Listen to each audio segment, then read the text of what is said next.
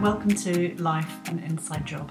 Today I'm talking to nutritional therapist Severine Menem about what sort of things you can eat to reduce or get rid of menopause symptoms before you start even thinking about taking supplements.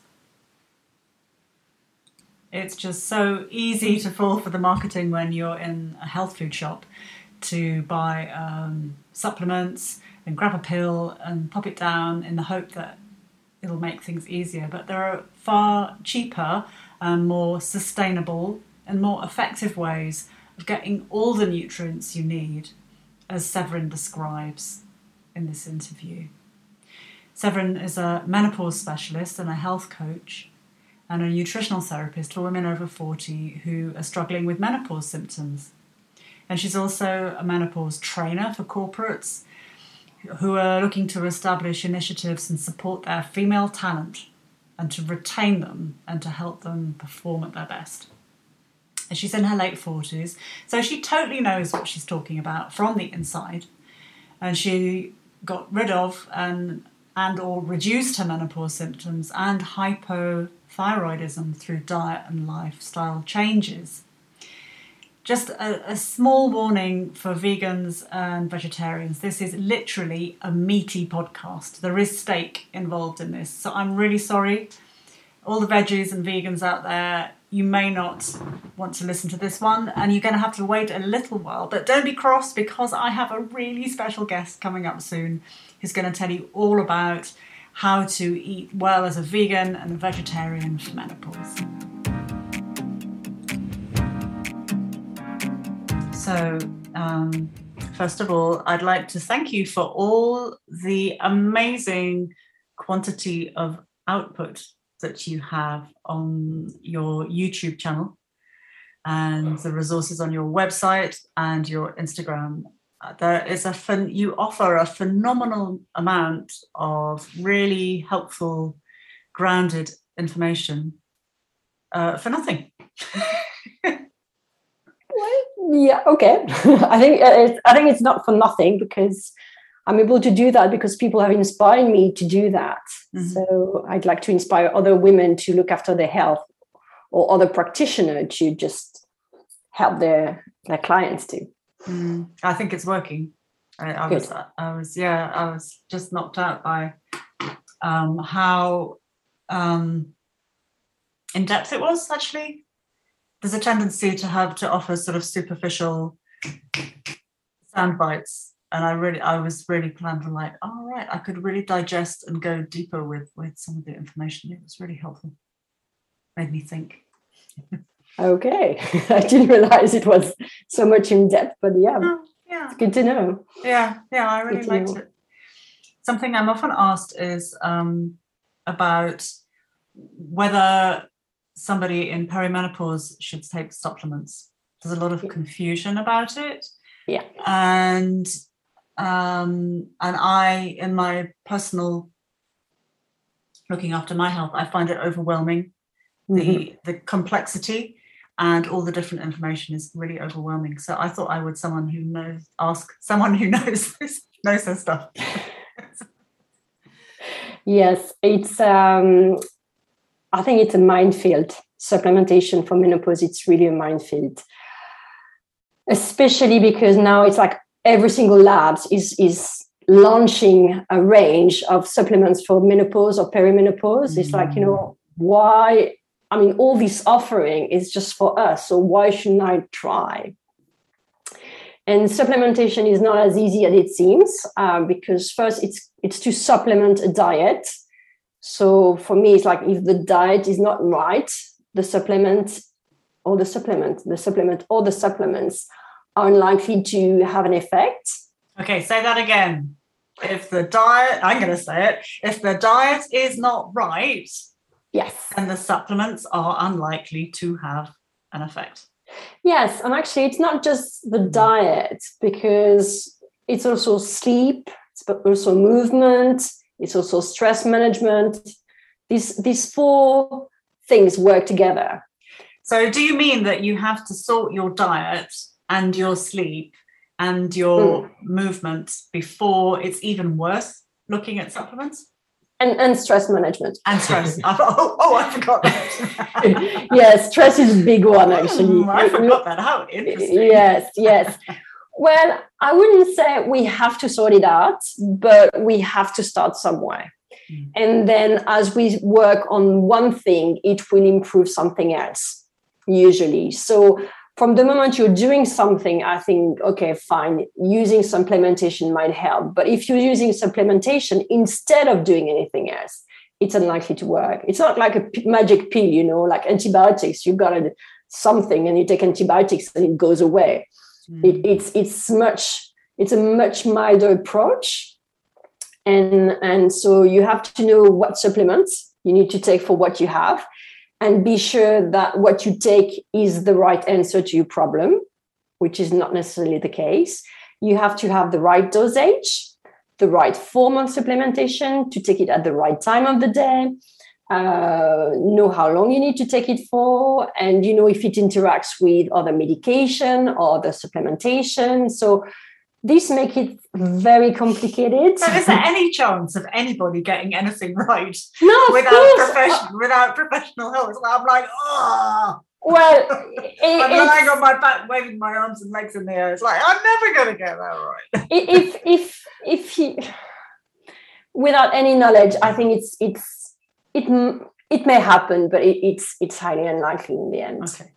And also supplementations nowadays especially for everything menopause you know it is not just vitamins minerals it in, uh, involves herbs and and omega-3 and so on. So usually women take other medications so you really have to make sure that it doesn't interact. For example you know some herbs are really good for menopause but they're really bad for the pill right. in the sense that they don't protect protect from uh, becoming pregnant. So mm. on one hand you might you know improve your symptoms but on the other hand you might create other problems and get pregnant and, and so on. So it's um it's yeah it's tricky. But tricky. i really want to remain positive. Supplements do help. Okay. It's just so that, can we can we circle back mm-hmm. right to the beginning and talk about what the right food is? Just just just a rundown okay for me the right food is first water. It is or it isn't a food, but for me, well done. For me, it's. I just, I'm just raising my glass.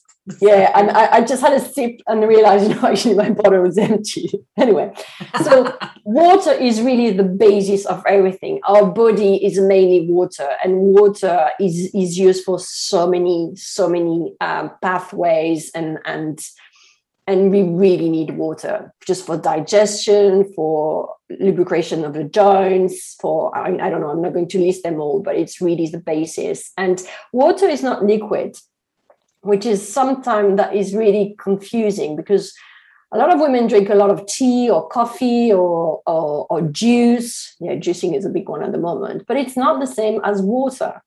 So we need to make sure that we hydrate our body enough and it's throughout the day as well because sometimes we forget i mean some people they forget to drink you know throughout the day and then they realize at the end of the day their bottle is completely full and it's just just you know have the whole thing in half an hour. It's not what we're meant to do. And then you know they wake up during the night.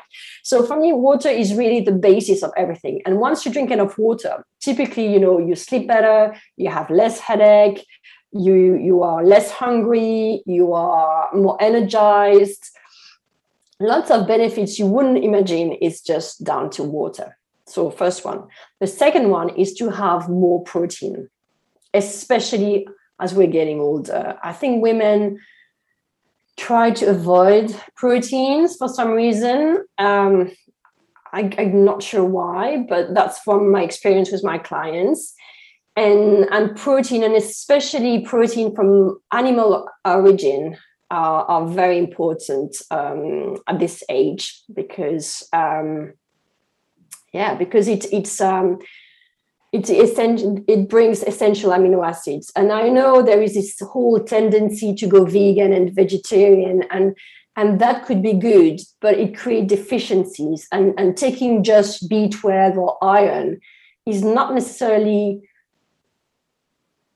is not necessarily going to uh, offset the fact that other minerals or amino acids mm. are in the meat and not, you know, in your supplementation. If if or when you have a vegetarian or vegan client, what sort of protein do you recommend they take?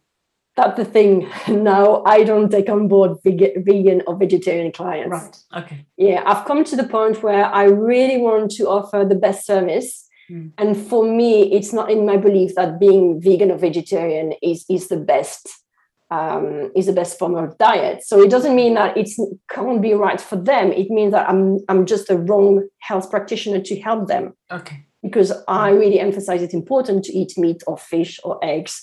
And and and that's why you know there are so many nutritionists who can help better than me okay. in that case. Mm. So we have um, uh, we're drinking water throughout the day mm-hmm. consistently. Yeah, I always do that.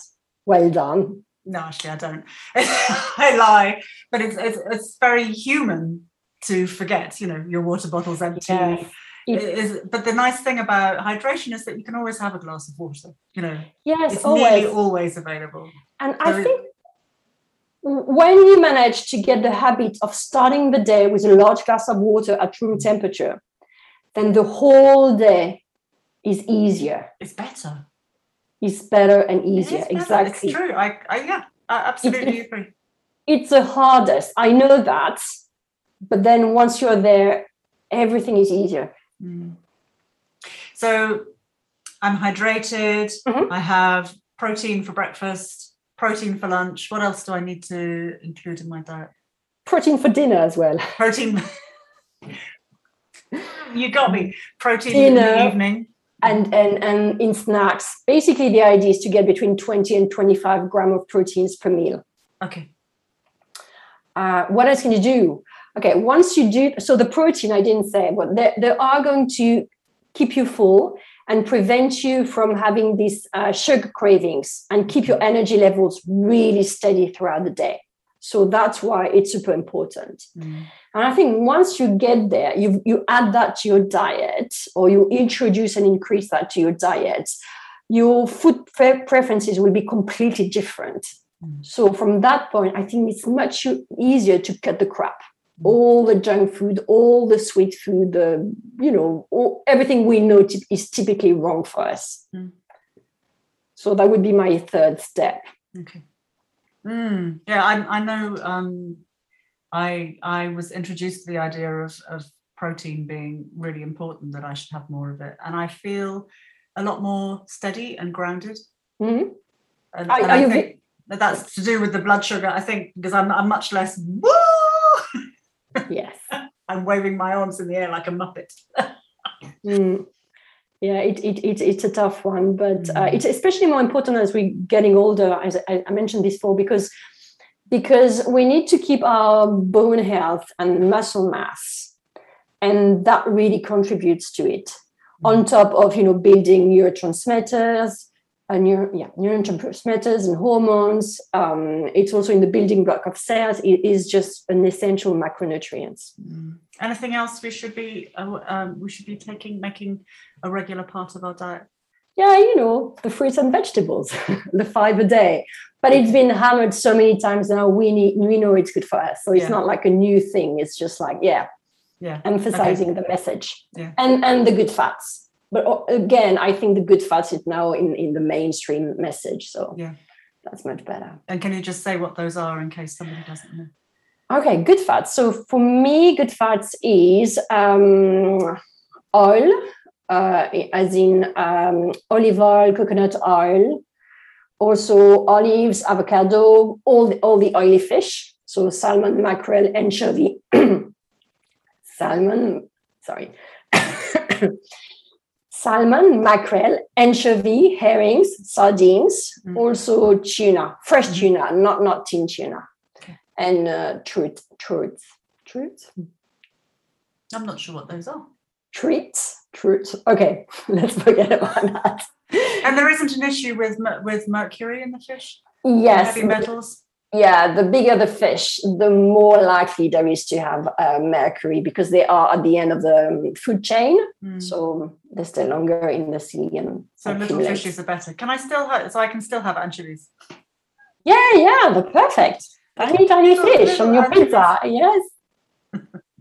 Okay, so I'm well hydrated. I'm having protein in my stack snack stacks in my snacks and three times a day in my meals um, and healthy fats and lots of fruit and vegetables and i still feel like shit Okay.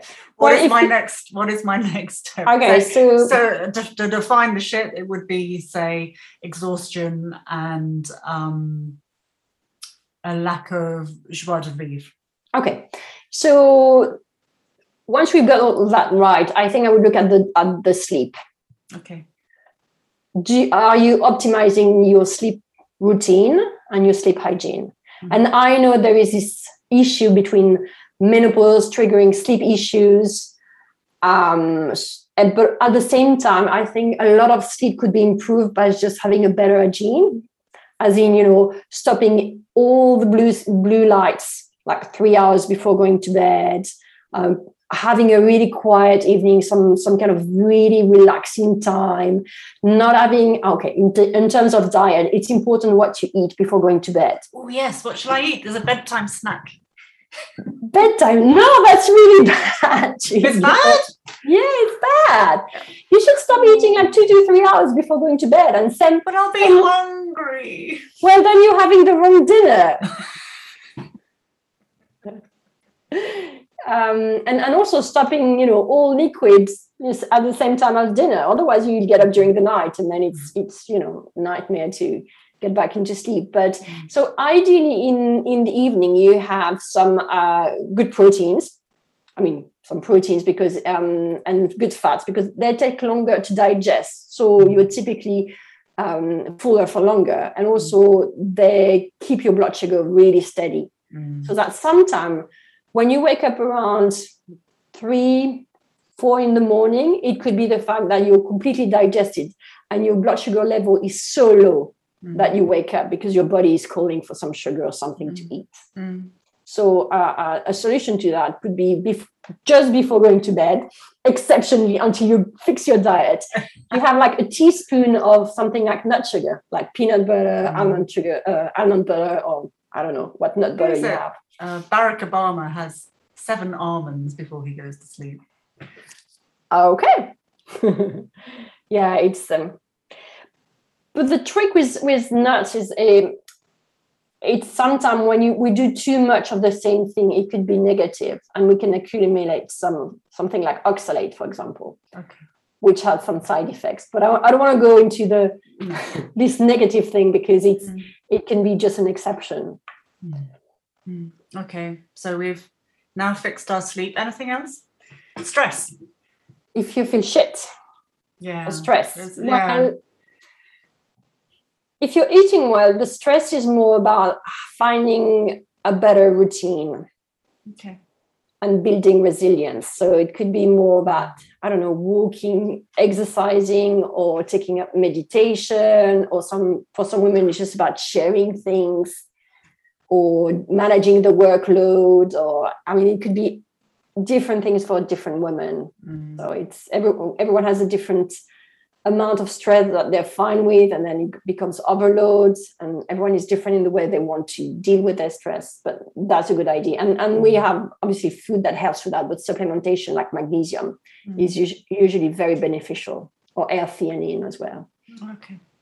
So, what sort of because there are different kinds of magnesium, aren't there? Yes. So, can you say a little about that? Um, I tend to use um, magnesium bisglycinate Mhm. Because it's more absorbed, more easily av- available. So it means that you take it and the body use it uh, better than all the forms. I mean, it, d- it depends also for what, but but that's the one I would recommend uh, Mm. in, in the terms in the um, in the case of stress. Mm. There's magnesium for actually for a lot of menstrual and menopause issues tends to be the sort of catch-all, you know, the cure-all. Take more magnesium. Yeah. Yeah, you've got a magnesium for constipation and one for brain thing and and, and the muscle, and it's just it just depends. But yeah, I think magnesium by bisglycinate is just, apart from constipation is, is, is one that is pretty good. Okay. Cool. Um, so maybe maybe we it would help if we talked about specifics, so like specific symptoms that come up, and how you might supplement for those. Can I can I come back to your previous question Please do. about you know Yeah. you do all the right thing for the food, and and you start taking supplements and you sleep well and you manage your stress, but you're too tired to exercise, so you you leave it aside. You still go outside to get the fresh air. Uh, I think if you've done that, hang on, my delivery. Ah, I hope it's something nice. Oh no, I came back from holiday and the tap was uh, was leaking. Oh, oh, that's very So yeah, I don't know if he'll come upstairs or not. But anyway, so what I was saying is if you do everything right from a um, holistic perspective, but you don't get any result or you don't get good result enough, I think you should get to the next stage, which is looking for HRT Okay. or anything medical because you can't stay in a in a place where you don't feel well. Menopause or the menopause transition can last for a few years. And it's not because it, it finishes that the symptoms disappear as well. So that's why you really need or at least it's very important that you try to make the best of the of what is happening and by looking for the solution that really suits you. Um, so you would recommend a visit to the GP or doctor or uh, hopefully the menopause specialist at the Yes. local surgery before you take supplementation. no i would recommend supplementation before going Before, to the okay, gp okay. all it's right. like you do everything holistic right but supplementation is part of the of the package Okay, just yeah, I was just trying to Yes. clarify. Okay, right. Yeah, yeah. So maybe if we speak speak to um, particular symptoms, what what is the what is the most common thing that your clients present with you? Uh, for me they mostly come to me for uh, weight loss Okay. and then that, have that is a hot topic, is it not? yes So should we talk should we talk about menopause weight? Yeah, yeah, yeah. It's a it's an evergreen green topic for women, but you know the menopause is just uh, emphasizes even more. So yes. Mm. So what would you like to know? Well, I think that weight, some weight gain in midlife is um, helpful Mhm. and natural and to be Weight- embraced, actually. Why do you think it's it's um, helpful? Because I think there's a relationship between um, weight loss and bone health. And because I think it, I think that in order to weather the identity change of menopause, this thing about shedding our body armor, shedding our protection, it's kind of helpful to have a bit, to have a bit of fat because we are in such a vulnerable place through that time. Okay. Yeah, it's an interesting concept. But nature has also allowed us to produce estrogen from our fat tissues. Mhm. So that's also very helpful, I think. Yeah, yeah, yeah. I mean, it's you know, it's relative. It's it's not Mm. that it's not that extreme.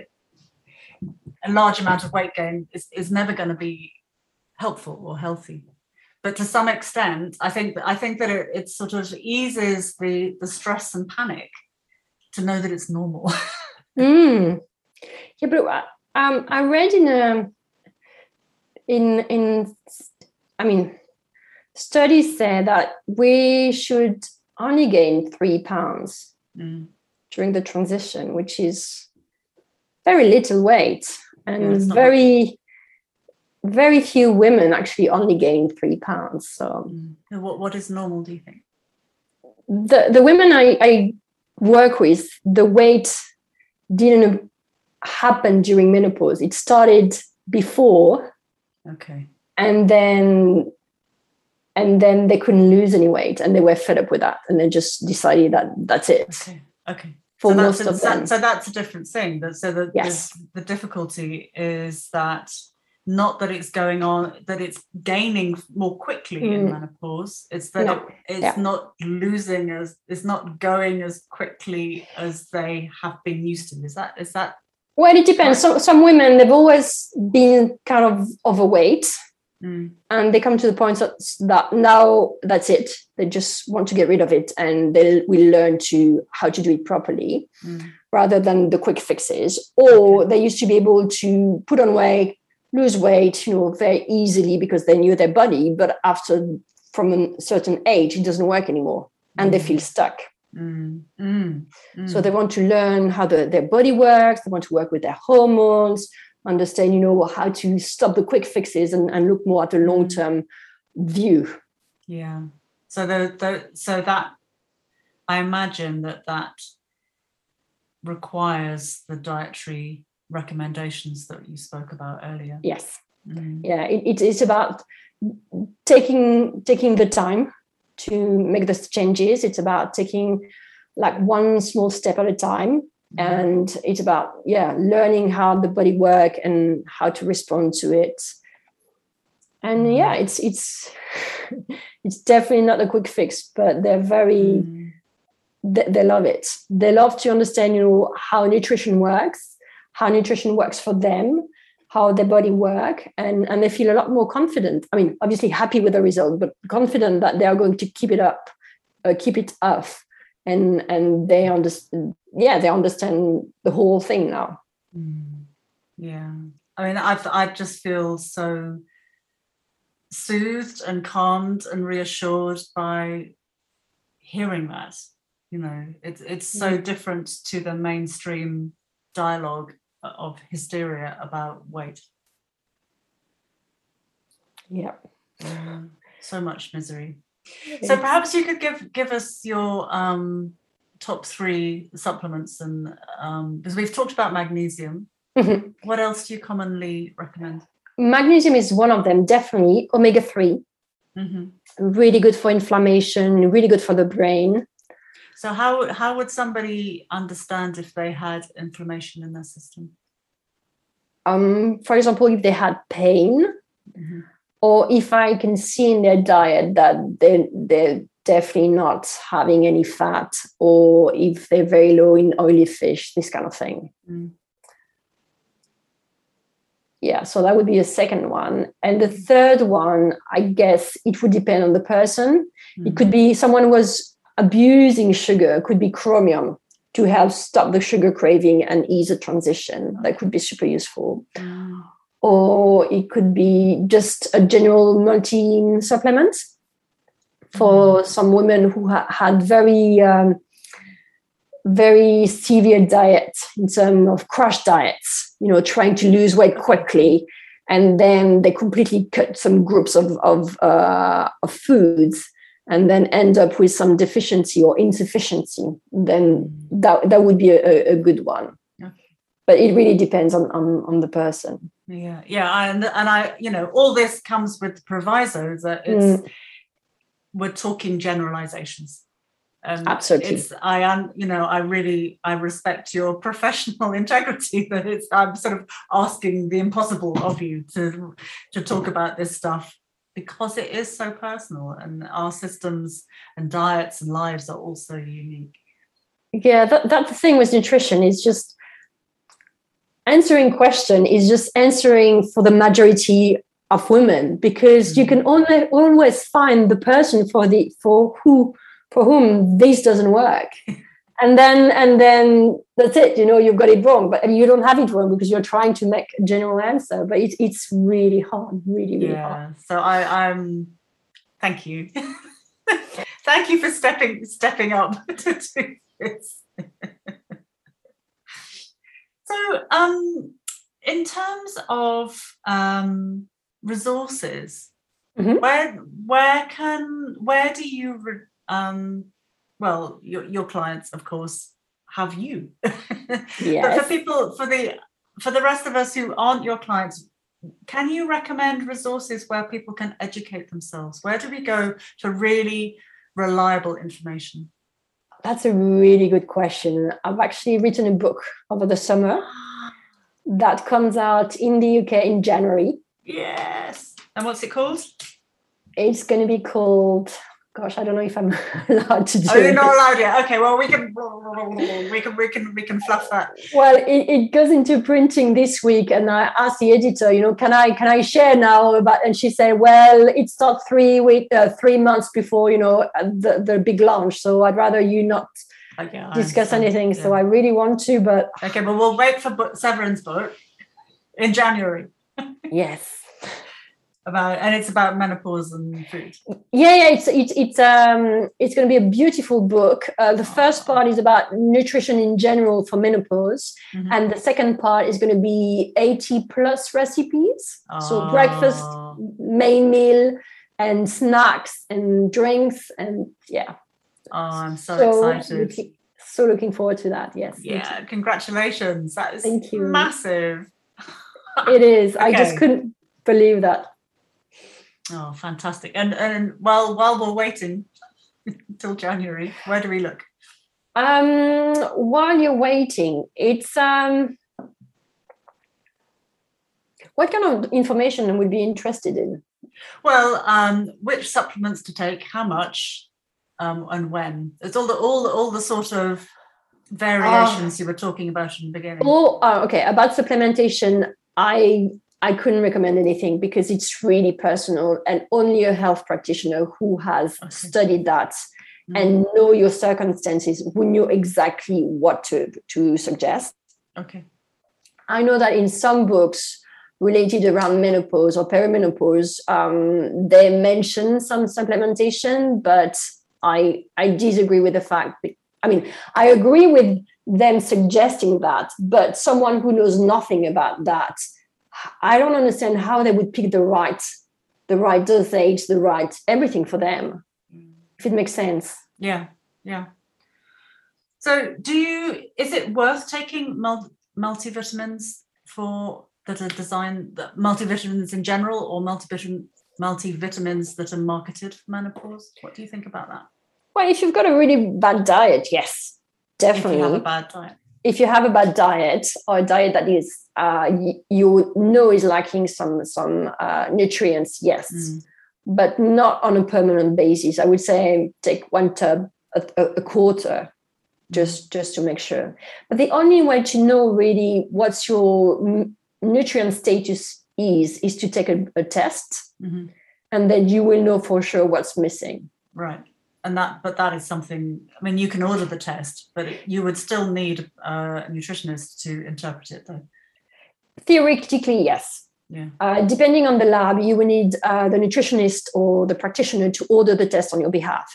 Oh, and then okay. when you receive the results, they would tell you, you know, vitamin A, B, whatever, you know, and, and where is in the range. And then you will know what to supplement with. I mean, which one to supplement. Okay. You wouldn't you wouldn't necessarily know the dosage and everything, but at least you know what, what's missing okay. from your body. Yeah.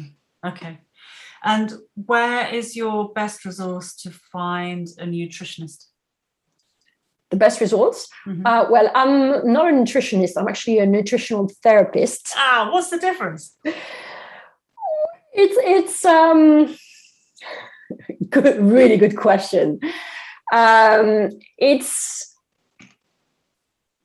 I have no idea.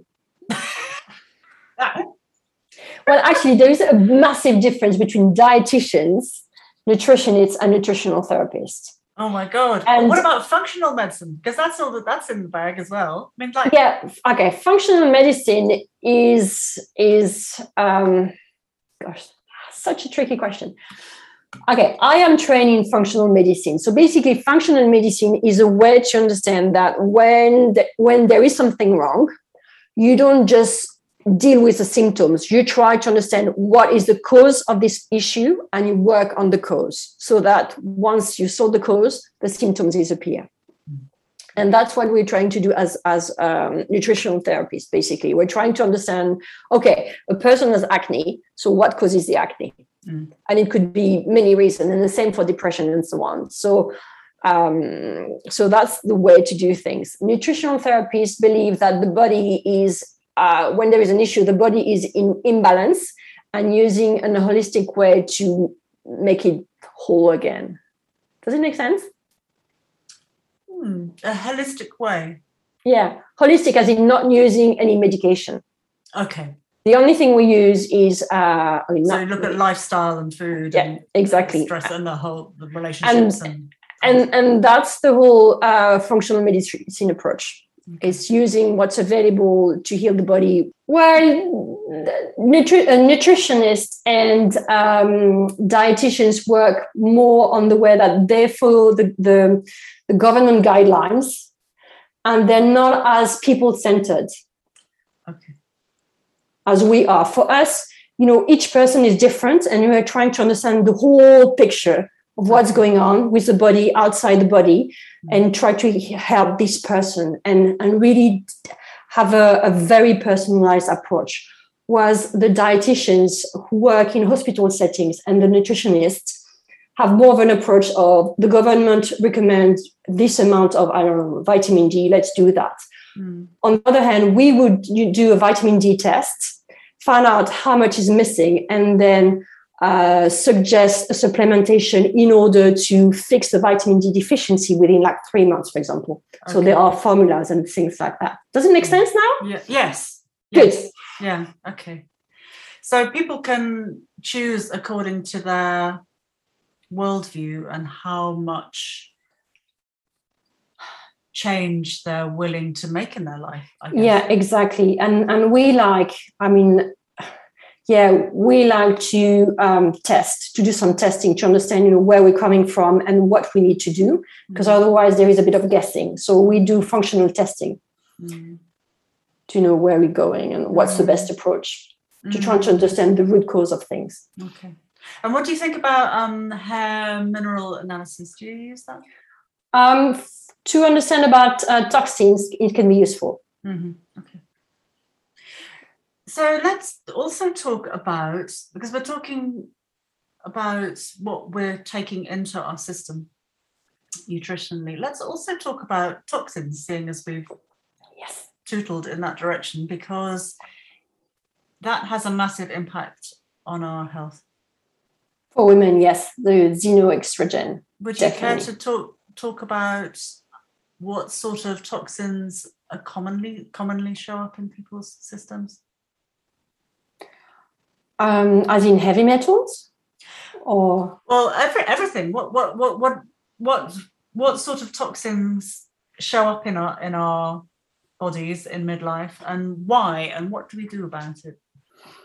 okay, so Basically, no, again? I'm it- it- asking to the moon. it's it's like come and talk me. Through, could you come and talk to me for an hour, supplements? And I'm like, hello, please give me the moon, not once but twice. yes, yes. That's so such a big topic. I know. to- toxin is huge because Mm. everything basically now is pretty much toxin. Even the air we breathe here in London, there are so many tiny, tiny nanoparticles that they they become toxin. It's not the same toxin as as before. But let let's reframe for women, you know, in menopausal age. Um, or for people in general. So for people in general, it's important to know that anything we eat becomes toxin. So we need to get rid of it. And the body has wonderful ways to de- detoxify uh, using um, the kidney, um, the bowel movements, uh, the skin. And um, yeah, that's, that's the four, three main one. Mhm.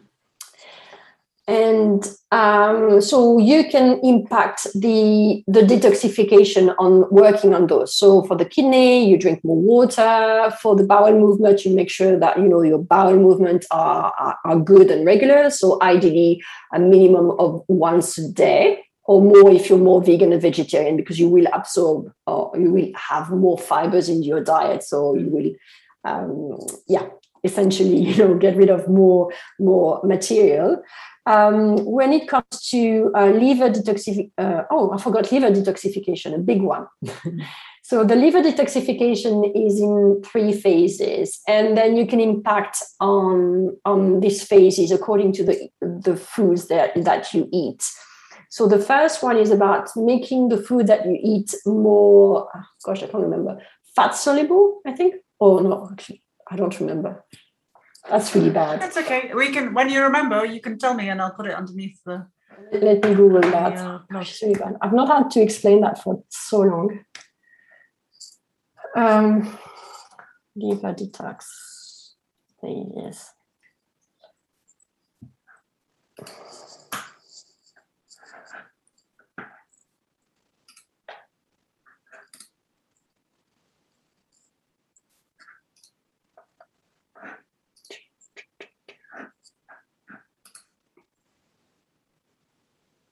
Okay, so yes, so the first phase um, is about um, making the toxins more fat soluble. And the second phase is about making the toxin more, who have become more fat soluble, more water soluble, so that they can be excreted via the kidney, gallbladder, you know, bowel, and so on. Mm-hmm. And so you can influence on each phase according to what you eat. Uh, so for the first first phase, because you want them more fat soluble, so you would eat, for example, more vitamin A or D or E, which are typical uh, fat soluble vitamins. And that's in your food, right? Th- that can be in your food, or you can have some certain supplementation for that. Okay. And um, yeah, so that's an example. Mm. And so this is detoxification of the liver, and I m- mentioned the skin. So for the skin, you know, you can do sauna or skin brush, this kind of thing are, are really good because the, the skin, after all, is a, the, the largest organ of the body in, in, in the area. So that's how we can make sure that, that it works well.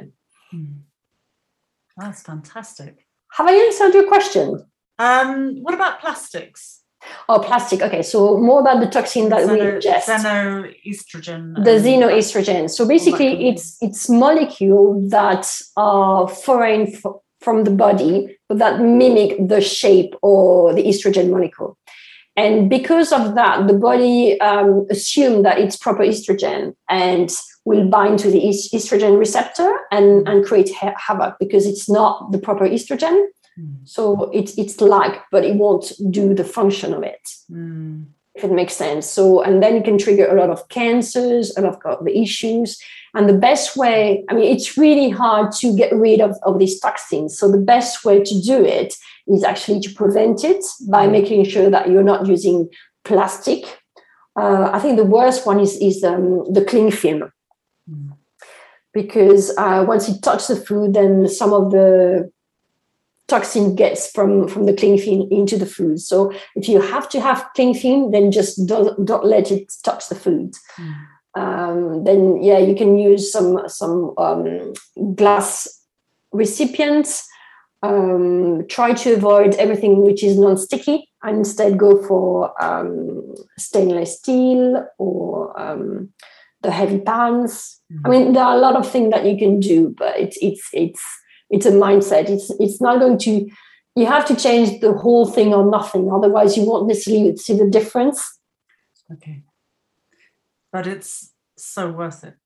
It is so worth it, yeah. And and while we're discussing toxin, you know the the toxins that are in the water are, are very impressive. So I would highly recommend uh, to invest in a filtered system. All right. So what, what sort of filtered system do you recommend? Um, the one I use at the moment is Berkey, but reverse uh, as in that's the, the name of a brand, which is really good.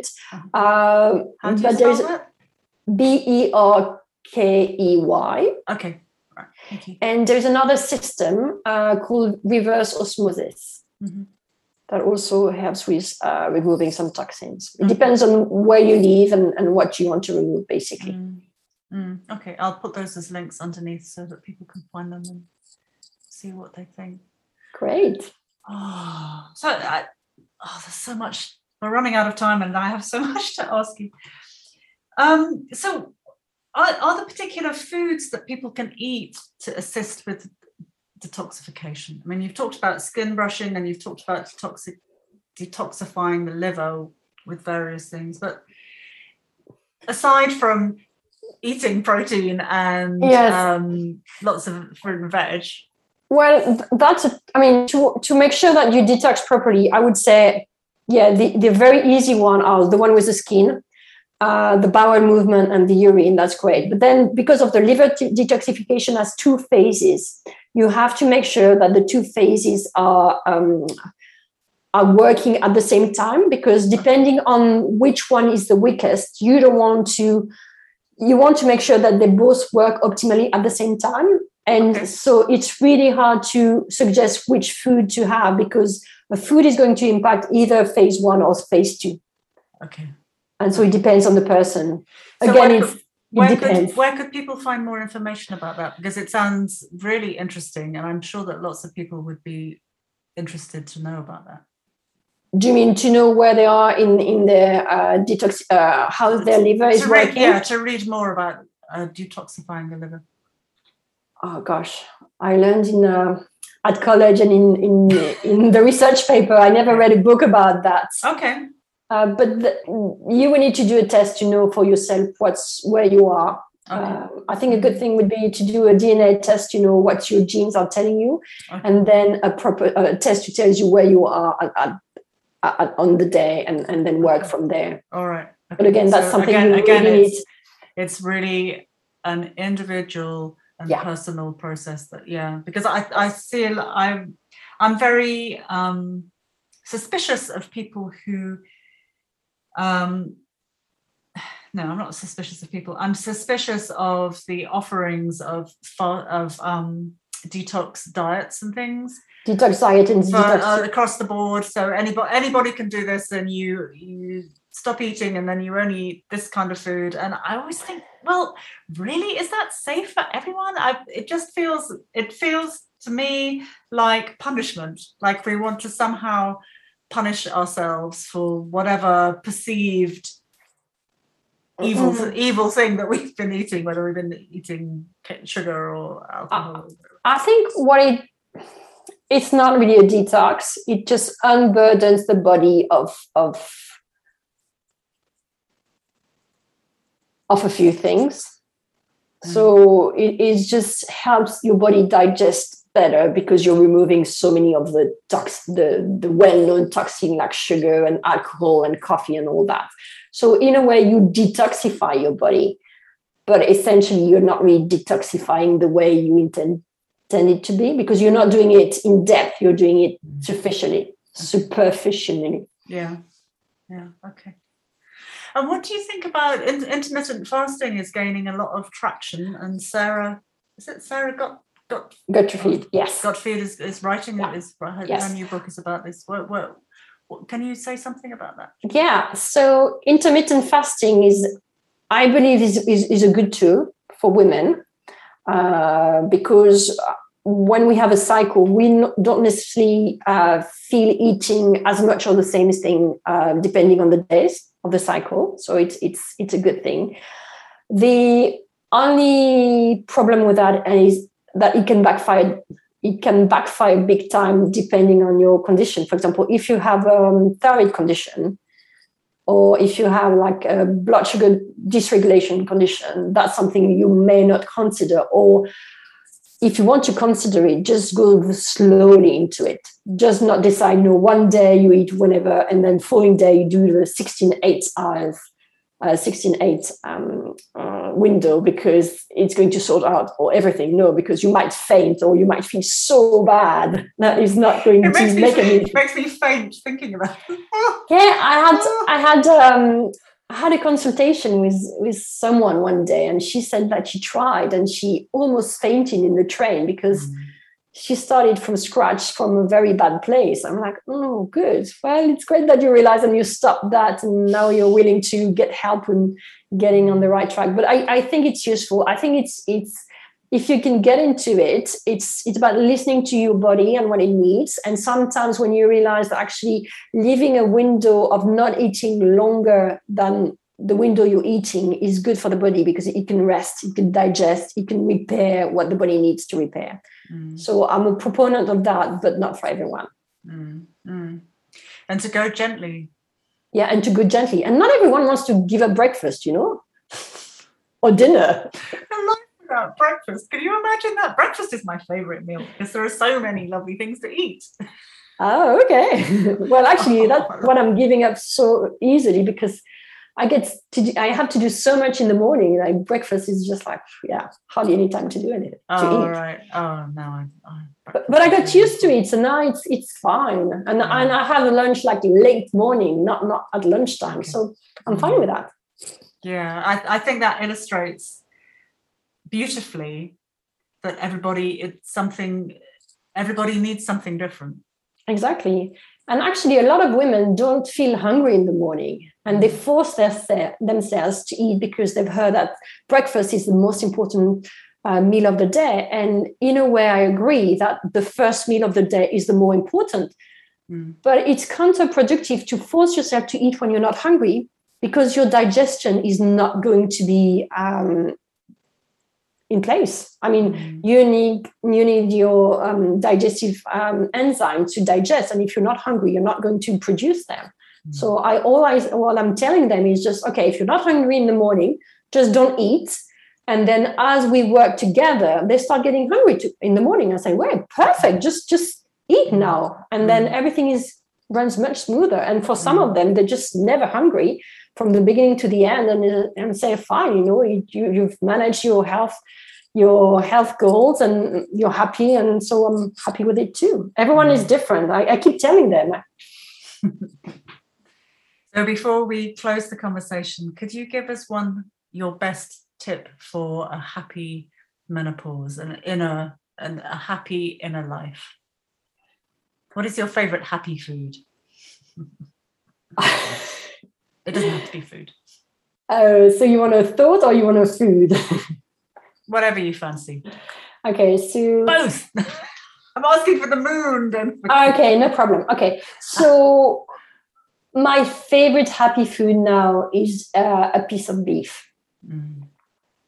It used to be chocolate for dark chocolate. It used to be dark chocolate for a very long time. Mm-hmm. But in the last six months, I realized that I really enjoy uh, beef. And I've studied why. Why am I suddenly attracted to things? And it looks like, you know, my body needs that. And yeah, grilled beef is just my favorite.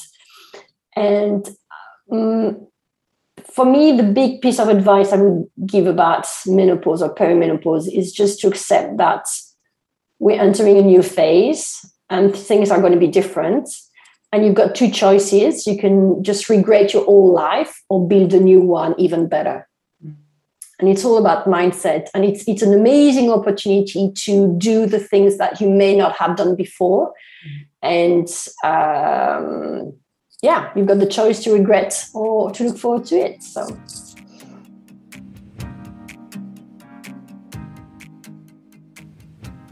Choose well people.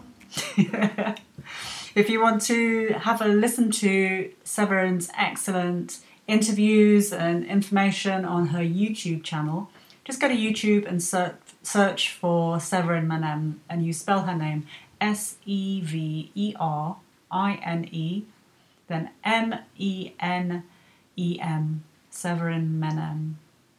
And her website is severinemenem.com and her Instagram handle is Severine is at Severine Menem. That's all one word. But I'm really curious. What small change could you make in your diet today? You could have an extra glass of water or half an avocado. What are you going to do? What could you do today? Please let me know. Jump over on Instagram where you can find me at Kate underscore Codrington. I'd love to hear your thoughts on this. And if you like this episode, please be generous. Share it all over the shop with your friends, your aunties, your colleagues. Be generous because they need to know this stuff too. And I'll see you very soon for another episode of Inside Job.